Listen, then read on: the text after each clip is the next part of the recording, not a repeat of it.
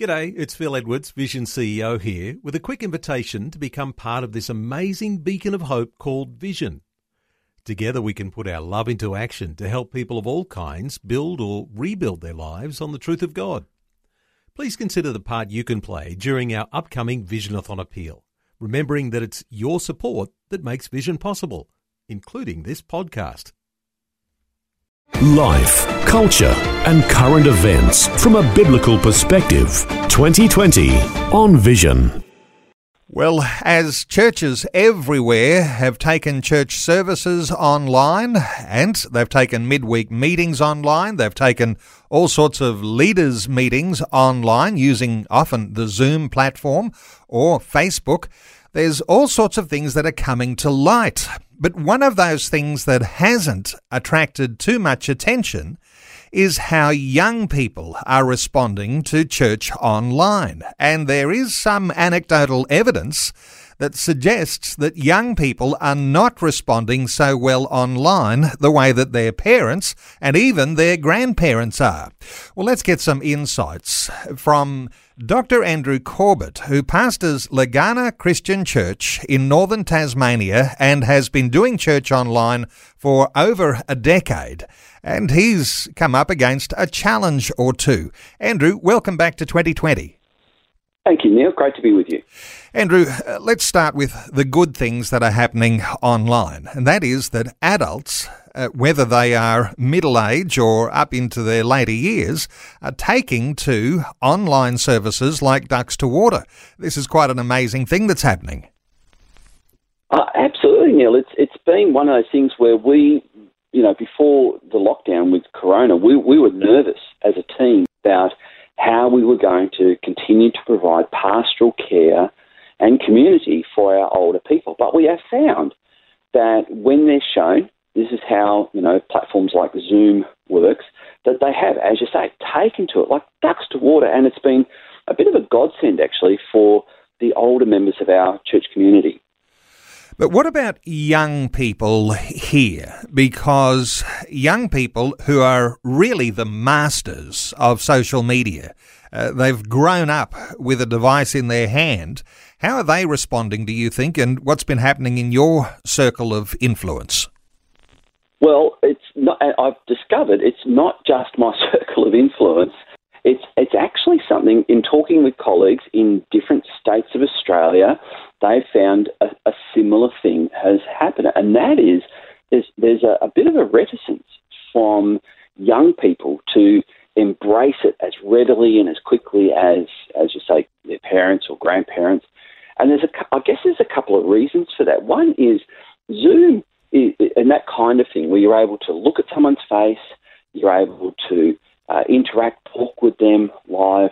It actually it, it kind of fits in well with older people in the sense of parents and grandparents who are used to uh, concentrating and listening in conversation and so on. And you say people are the masters of social media, but oftentimes, Neil, they're, they're little pithy little, you know, text messages or they're, they're a comment on a Facebook post or they're a, a short, sharp thing and it's often textual rather than looking at someone and listening. The attention span of young people who are on social media, and I'm sure there must be research out there that talks about the attention span of young people when they're using their mobile devices. Uh, that's got to be something to take into consideration if you're a church leader and wanting to reach out to young people because maybe that uh, hour long service online isn't the best way to reach them. Well, yeah, I don't think there's any controversy now about the fact that d- digital devices such as smartphones and tablets and so on have caused the attention span, generally of younger people, to devolve down to about 12 seconds if, if they're really able to concentrate. And, all, and, and sometimes advertisers take advantage of this, or they, they have to take advantage of this. So they, they, they market their advertising so that it's, you know, three or four seconds. And then, of course, you've got something like Nike that used to be the word Nike. Underneath, they had the swoosh. Then underneath, they had the just do it. And now, of course, they just have the swoosh because they know attention spans aren't even going to take the time to read the, the name or the, the motto, they just do the swoosh, and they've figured it out that young people's attention spans are very limited. So this does present some challenges for us. It's it's the challenge of how do we connect with young people with a message that requires a little bit of contemplation.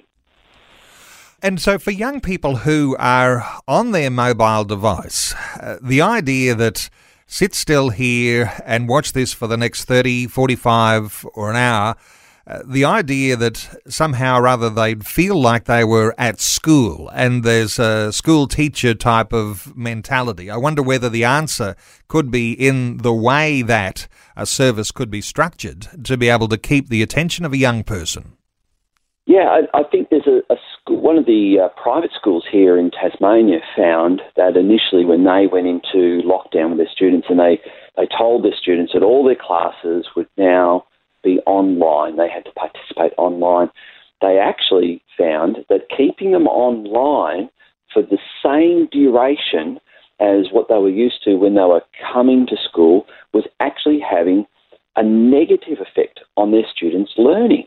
It was it was actually something that, that didn't foster what they thought it was going to foster. And they had to, as you're suggesting, reduce the amount of screen time so that, so that those things that you, we probably haven't considered are important for a young person, such as things like vitamin D, Neil, which you're probably getting a lot more of than I am at the moment. But those, those sort of things are actually important and so when, you when you you've got a student who's in a class, even if it is only for two or three hours in the day now, looking at a screen, and then they've got youth group via Zoom at night, it's actually not as exciting as we, we may think it is for them. Of course, young people are across a whole bunch of different social media platforms, uh, thinking of Instagram or TikTok, all sorts of platforms that, uh, when we're talking about streaming our local church, it's usually through Facebook Live or Zoom or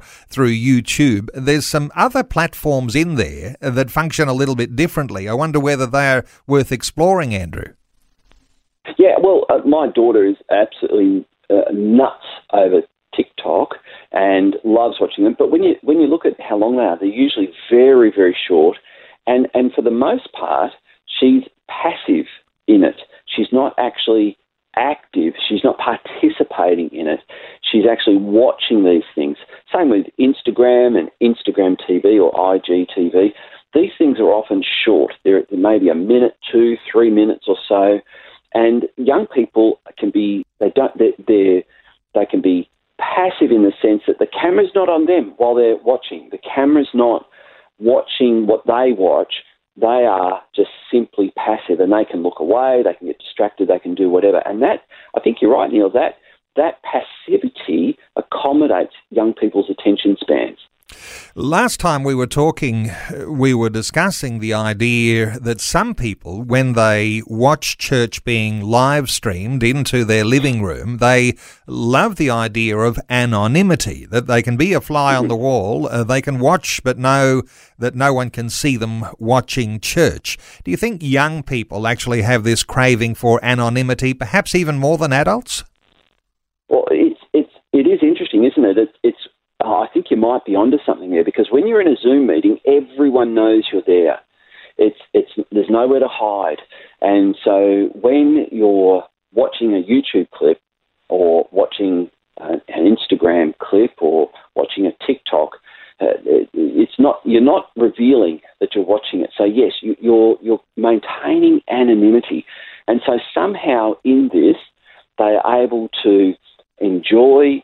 Uh, they're able to uh, consume what's what's happening without having the spotlight put on them. Which it's I think you're right, Neil. I think it actually highlights for these young people something that's quite scary for them, and that is having a whole bunch of strangers look at them.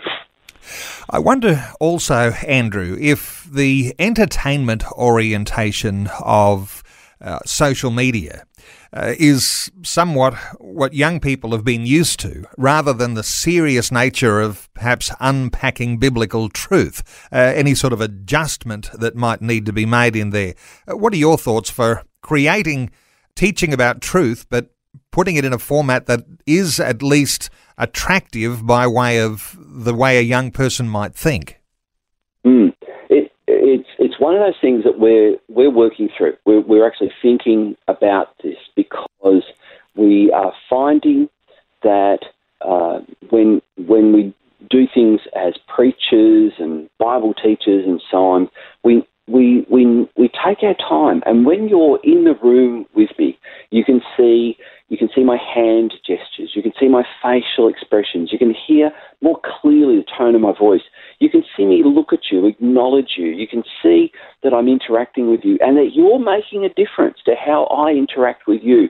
But when that's happening via screen, that's not there.